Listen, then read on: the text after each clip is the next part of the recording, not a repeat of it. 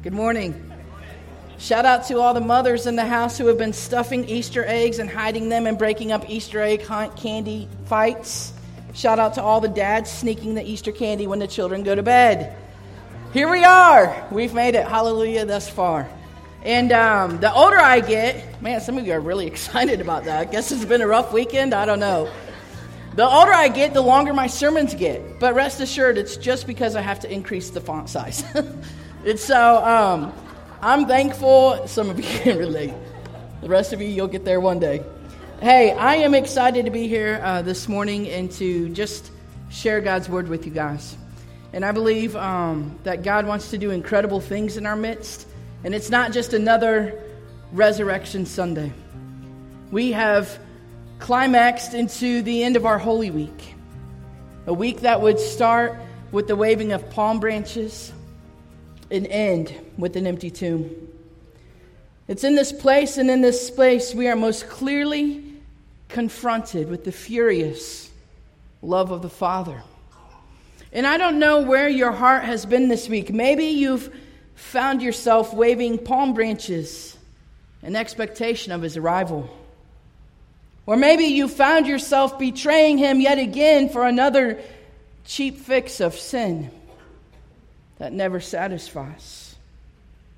Maybe behind closed doors you found yourself being one yelling, Crucify him, crucify him, in self righteous pride and arrogance. Maybe you've been arguing within yourself that you're the greatest and you deserve the best seat at the table with the Father. Maybe you've been disappointed and confused at the turn of events that God has somehow orchestrated in your life. Maybe you've been stunned by the deafening silence of a God who appears dead and silent. Maybe you've been relieved by a God who is not dead, but alive, just as he said. And maybe, just maybe, you're thankful for a God who keeps his word. Maybe you've been all of the above in the last seven days.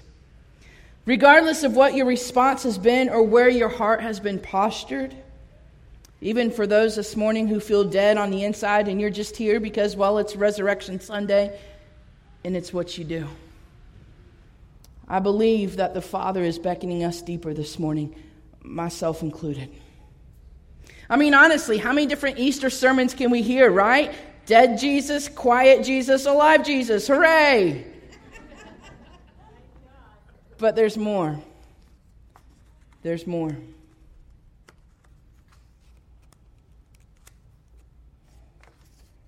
There's a greater depth to this story that we celebrate. See, really, the Easter story, the resurrection story, it's our lineage, it's our inheritance as sons and daughters of King Jesus. This was the life that you and I were created, designed, and hardwired to live. It even says in Galatians 2:20, "I have been crucified with Christ.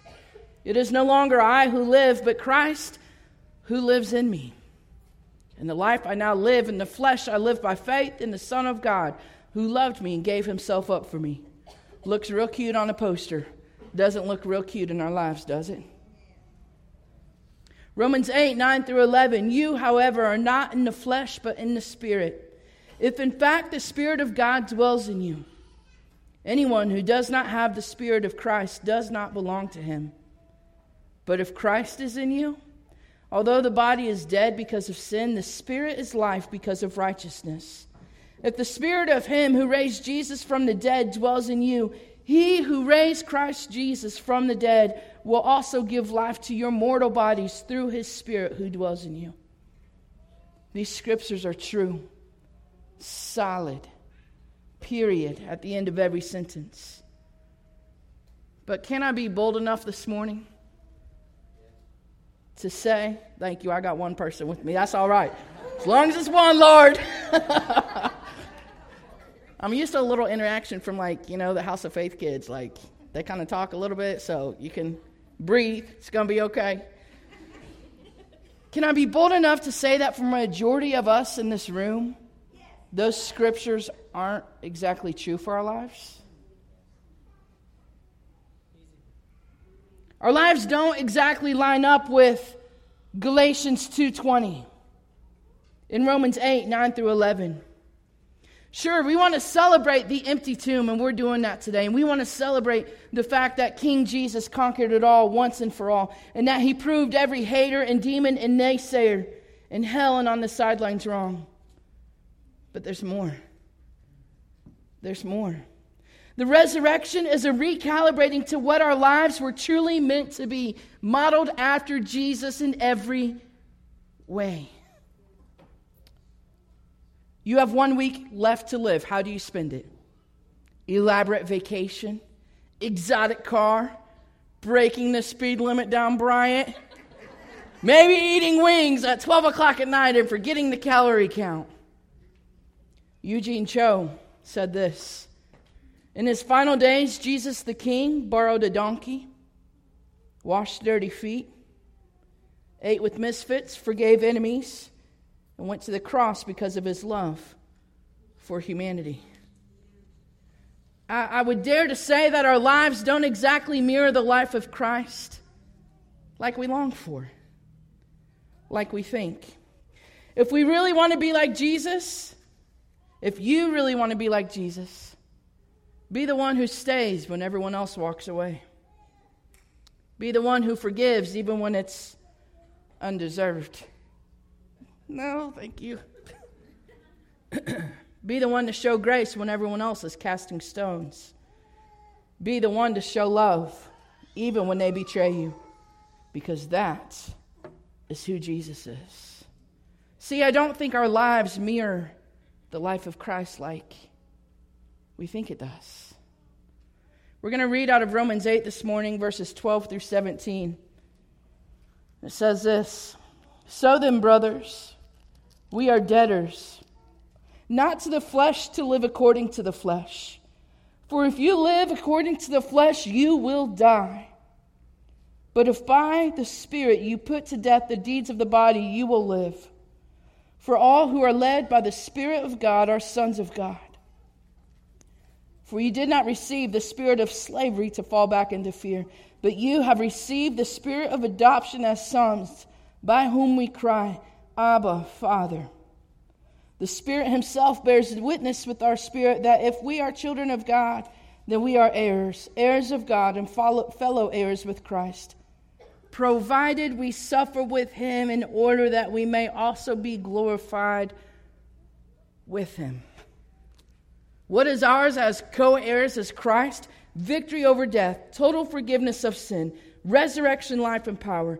The old has gone, the new has come chains broken, demons scattered, walking in the fullness and victory and freedom and newness of life, signs and wonders greater than what Jesus himself did. That's our inheritance.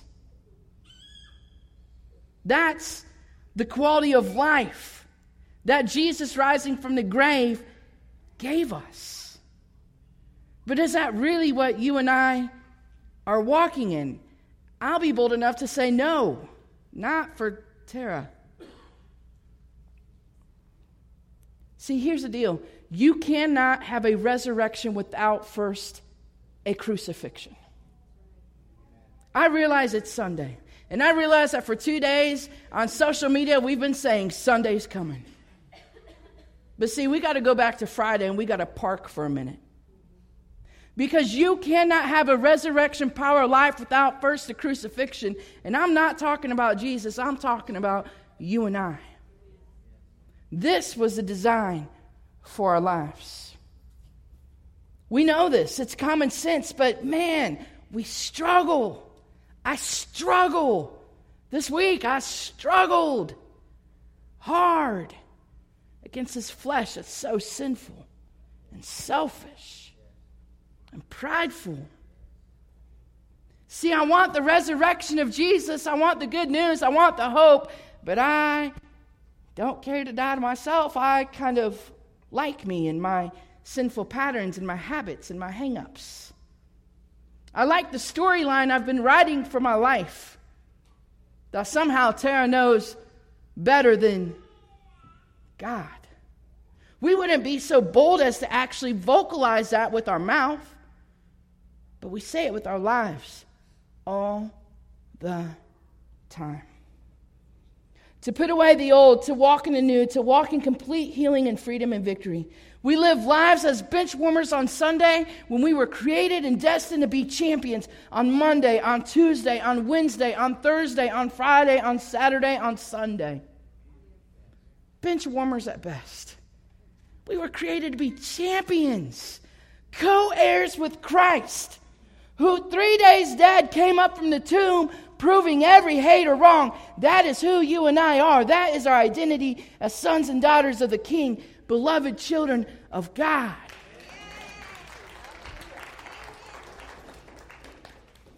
There is no empty grave without first a cross. And the cross, it was everything. What is hard for you to let go of? To die to? A favorite sin? Secret addiction? A heart wrenching disappointment from your past? The unforgiveness, bitterness, and resentment you hold so tightly? Your self righteous pride and list of accomplishments? What is so hard for you to let go of? Few persons are crucified today. For us, the cross remains confined to ornaments and jewelry, stained glass windows, romanticized pictures, and statues portraying a serene death. Crucifixion was a form of execution refined by the Romans to a precise art. It was carefully conceived to produce a slow death with maximum pain. It was a public spectacle intended to deter other would be criminals. It was a death to be feared. The beating. It was in this condition that Jesus faced the first physical abuse punches and slaps to the face and head while blindfolded. Unable to anticipate the blows, Jesus was badly bruised, his mouth and eyes possibly injured. By the way, this is a medical examiner's perspective of the crucifixion. The psychological effects of the false trials should not be underestimated. Consider that Jesus faced them bruised, dehydrated, exhausted, possibly in shock. In the previous 12 hours, Jesus had suffered emotional trauma, rejection by his closest friends, a cruel beating, and a sleepless night during which he had to walk miles between unjust hearings. Despite the fitness he must certainly have gained during his travels in Palestine, he was in no way prepared for the punishment of flogging. The effects would be worse as a result. A man to be flogged was stripped of his clothes and his hands tied to a post above his head. He was then whipped across the shoulders, back, thighs, and legs. The soldier, the soldier standing behind him and to one side of the victim. The whip used, the flagellum, was designed to make this a devastating punishment, bringing the victim close to death. Several short, heavy leather thongs with two small balls of lead or iron detached near the end of each. Pieces of sheep's bone was sometimes included. As the scourging proceeds, the heavy leather thongs produce first superficial cuts then deeper damage to underlying tissues.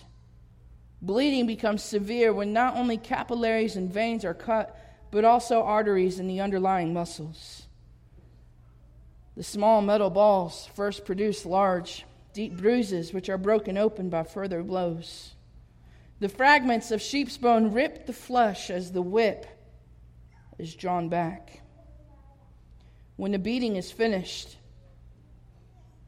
the skin of the back is in ribbons, the entire area torn and bleeding. The words chosen by the gospel writers suggest that the scourging of Jesus was particularly severe.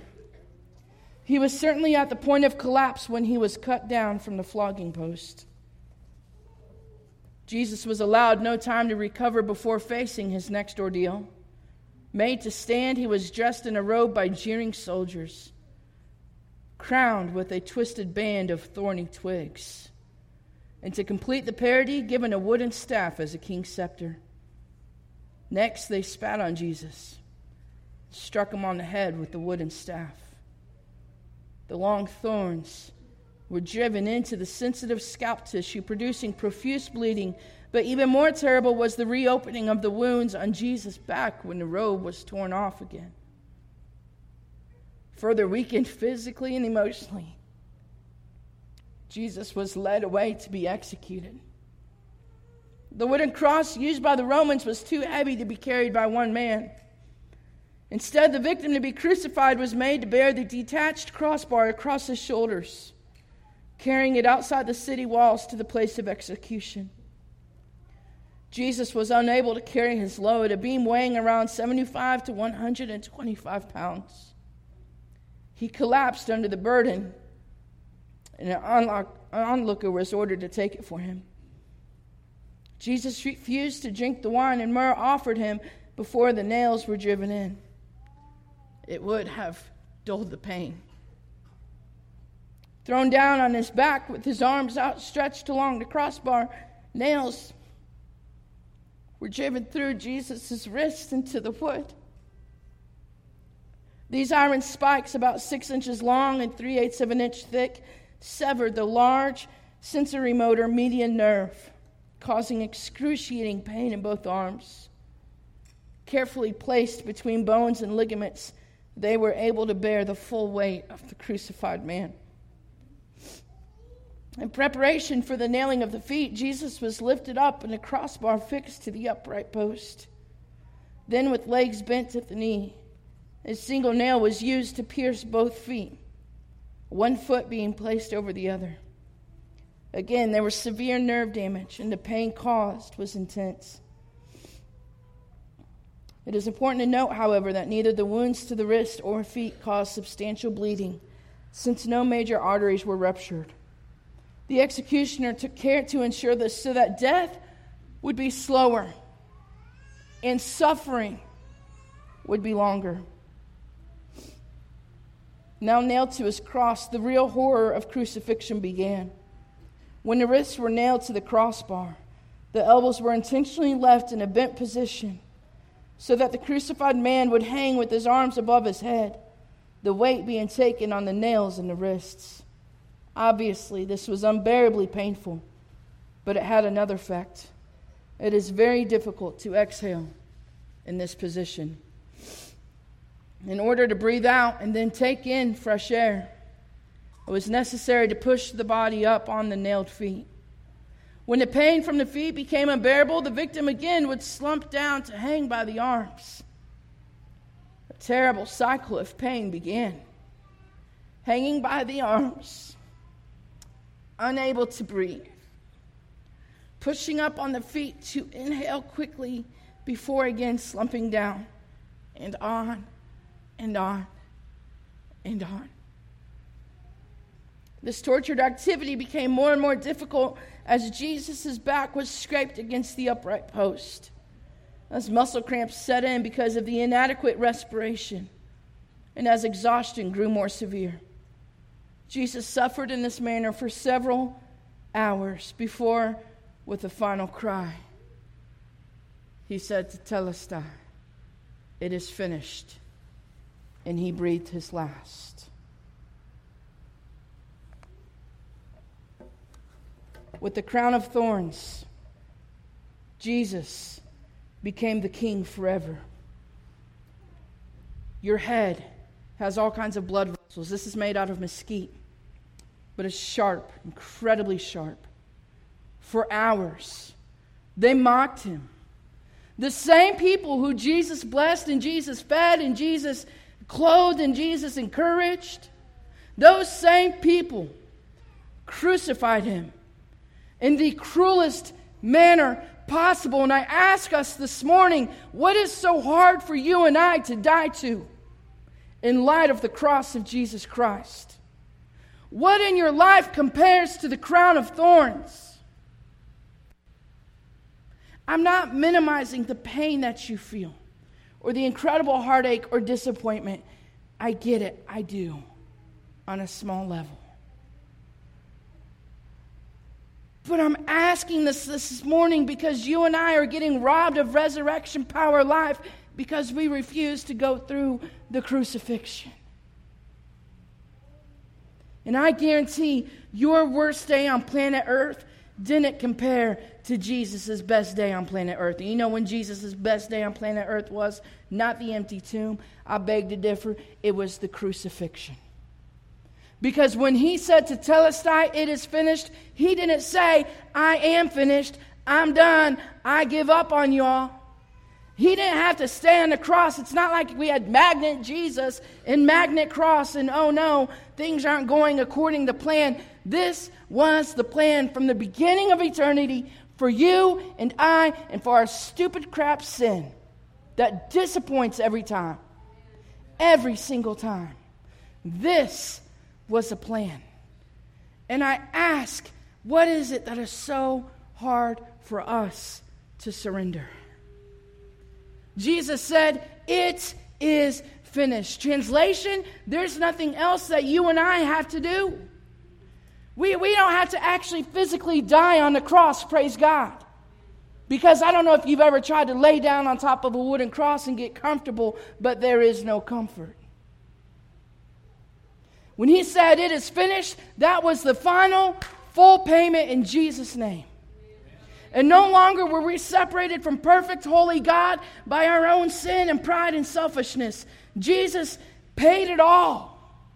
And the veil of the temple was torn in two, and the separation that existed between holy, perfect God and sinful, wretched man was no more. And we had direct access to the God who designed us. He defeated everything, no sin left uncovered by his blood.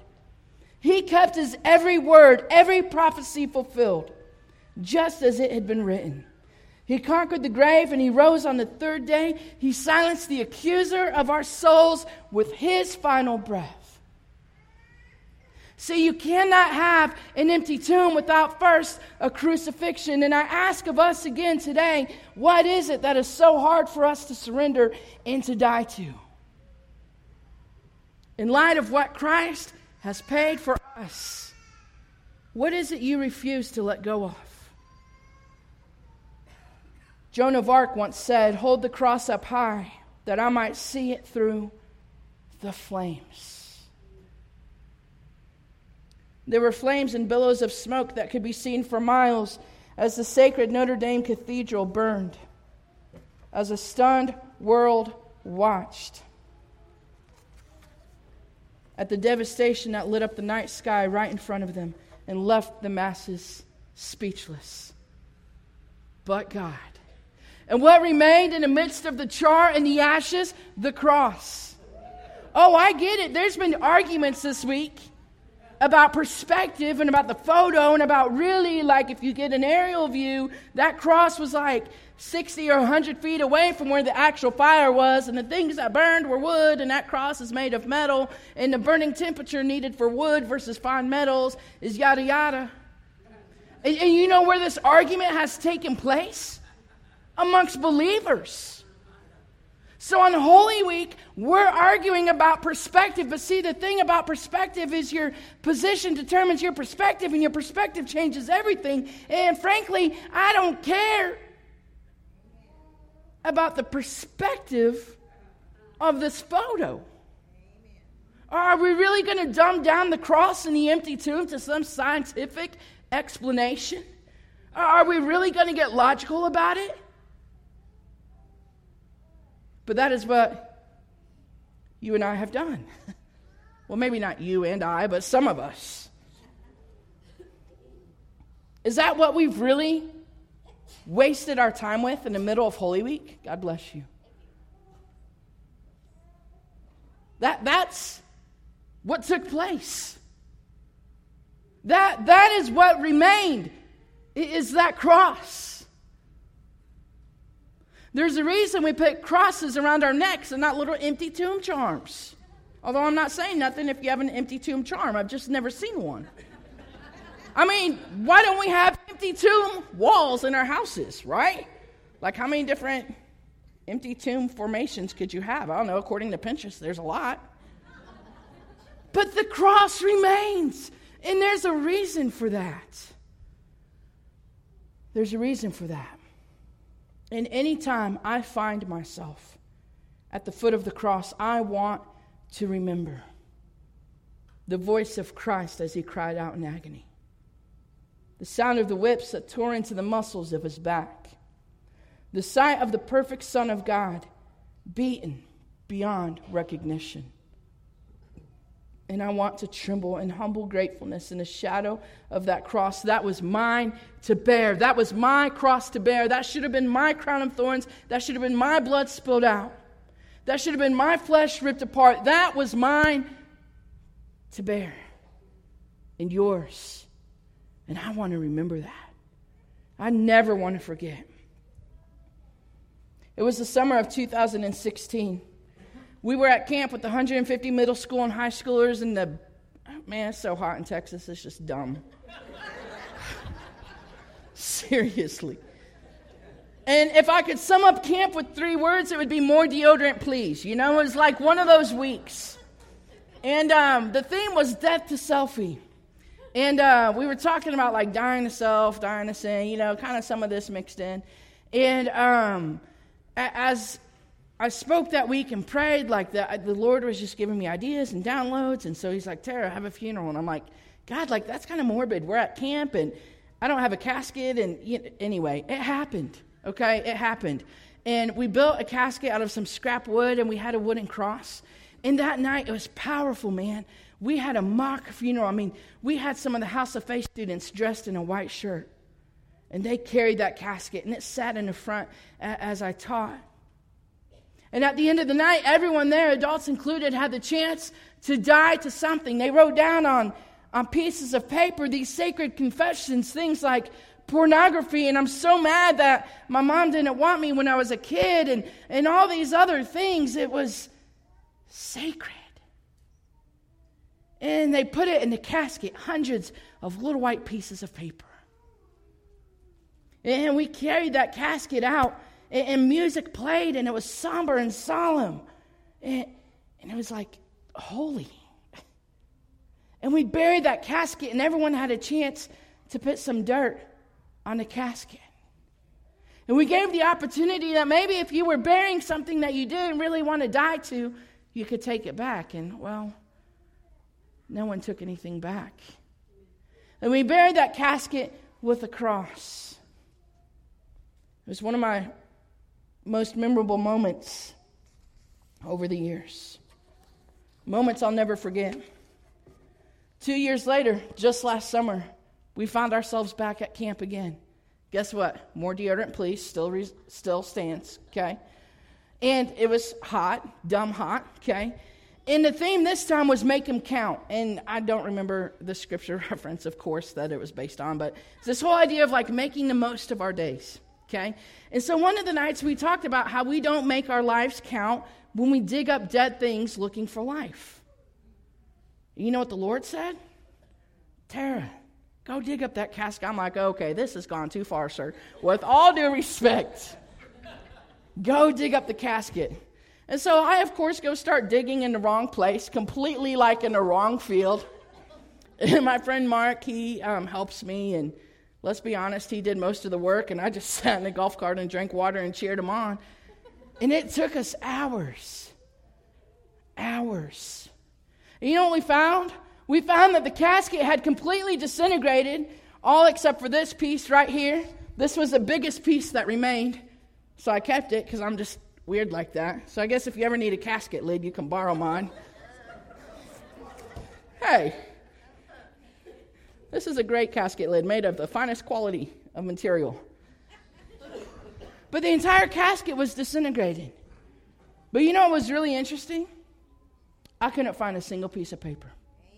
They were gone. I mean, I was like looking because I was kind of curious. I was like, I want to, like, no one read those pieces of paper at camp two years ago. And I kind of wanted to see him. And I like dug. I mean, I was looking. And, and Kathy was out there and we were we were looking. Yeah, Kathy helped dig a lot too. She she's like that. Uh, they were gone. They were just gone. But do you know what remained perfectly intact? this right here the cross.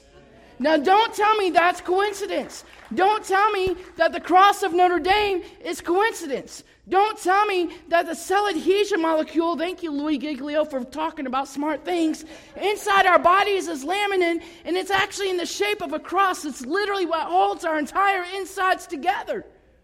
Don't tell me that's just happenstance. The cross remains because it's an invitation. see, we see the cross and it's like, ooh, invitation to death. No thanks.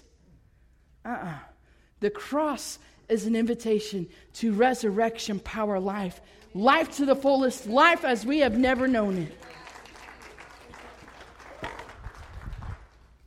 The cross remains. The cross remains.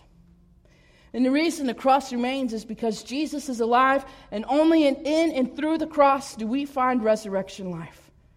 Complete and total victory in and through Christ Jesus, our risen Lord and Savior and King. I'm going to invite Logan to come up here and uh, the prayer team. If you're going to pray for people after service, just go ahead and come up. We're about to wrap up. We were created to rise with Christ. We were created to live a resurrected life. We weren't created for death. We weren't created to be addicted to pornography. We weren't created to just survive this life on this tiny blue dot. We were created to look like Jesus, to sound like Jesus, to smell like Jesus, and that will never happen until you suffer like Christ did. And I'm not talking an actual crucifixion, I'm talking dying to your life as you know it and surrendering, complete surrendering to King Jesus your disappointments, your hurts, your failures, your secret sin, your habits, your hang-ups, your hold-ups. You cannot have an empty tomb without first a crucifixion. And I don't want us to miss that. I want to live the life that Jesus created for me. But I'm going to miss it. I'm going to miss it if I insist on living life my way. Only those who are brought low in death will rise with him in newness of life. Bob Goff said this Darkness fell, his friends scattered, all hope seemed lost, but heaven started counting to three. And I believe this morning that heaven is counting to three to wake us up to call his lost children back home. For those of you in this place who have never surrendered and accepted Jesus Christ as your personal Lord and Savior, heaven is counting to three. One, two. How much darkness has to fall? How many friends have to scatter? How much does hope have to seem lost until we finally surrender? You cannot have an empty tomb. You cannot have a resurrection power life without first crucifixion. Jesus did his part. He's just asking us to do ours. And no one has the power to choose that but you. No one has the power to respond to the gospel but you. The cross remains because the invitation is there, because Jesus wants to give you and I a resurrection power life. Heaven is counting. Heaven is counting. 2 Corinthians 2 says this God always makes his grace visible in Christ, who includes us as partners of his endless triumph. Through our yielded lives, he spreads the fragrance of the knowledge of God everywhere we go. We have become the unmistakable aroma of the victory of the anointed one to God a perfume of life to those being saved, and the odor of death to those who are perishing. The unbelievers smell a deadly stench that leads to death, but believers smell the life giving aroma that leads to abundant life. And who of us can rise to this challenge? Oh, we are celebrating today. But if you don't know Jesus, you're missing it. And if you're holding on to something like this, not living in total surrender and freedom before the Lord, you're missing it. The resurrection will be nothing more than colorful eggs and cute cupcakes and another holiday gone and by. But to those of us who hear what the Spirit is saying, it is an invitation to a life abundant that you have never known. Oh, taste and see that the Lord is good. His love endures to a thousand generations. His mercy endures forever. Great is thy faithfulness, O God. You are not like man that you should change your mind or lie, but you are a God who keeps his word.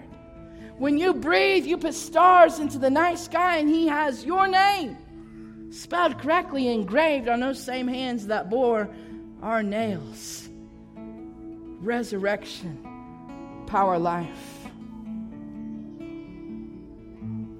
Maybe you've never fully surrendered to Jesus to be the Lord and Savior of your life. We're going to give you an opportunity for that today. I, I, I would be a fool to not give you that open invitation. Today is a day of salvation for you.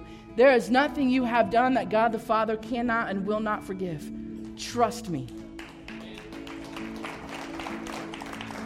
For some of us in this place, we're not walking out that resurrection life because, well, we haven't died to some things. Maybe it's a sin or anger or bitterness or resentment. Today is an opportunity for you to fully surrender, to wave the white flag and say, Okay, Jesus, I'm done. Kill it all and raise me up in a newness of life. Just want you to be still before the Lord. Bow your heads, close your eyes, and listen to what the Spirit might be saying. Actually, everyone stand up, please and just be still.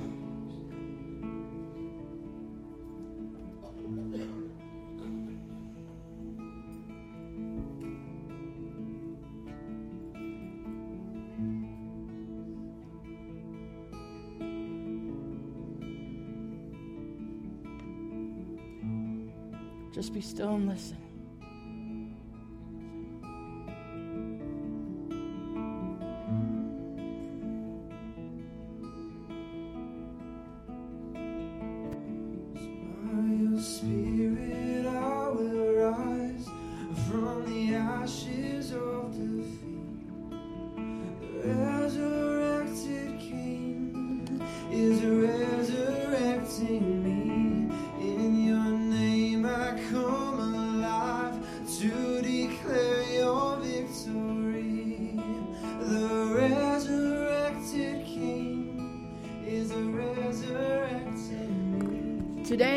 Make Jesus Christ your personal Lord and Savior, I'm going to invite you right where you are to just raise your hands and surrender. Just raise your hands and surrender. Let the Lord be the Lord of your life.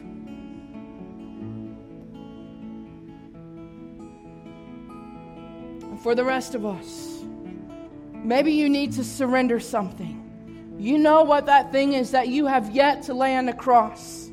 I'm going to invite you to do the same, to just raise your arms in complete and total surrender to King Jesus. The victory is yours. Freedom and breakthrough is yours. The resurrection life is yours. The resurrection power is yours. We were designed and created to be champions Monday through Sunday. The days of bench warmer on Sunday are ever over. This is your opportunity to surrender.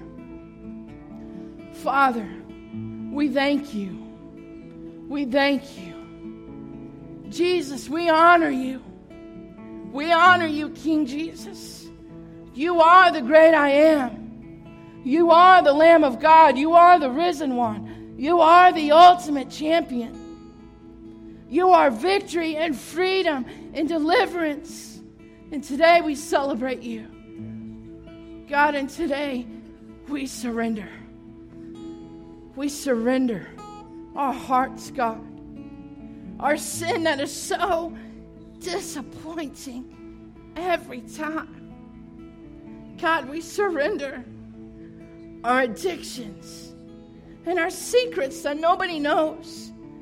God, we surrender our bitterness and resentment and unforgiveness. God, the anger that has held us hostage, we surrender it.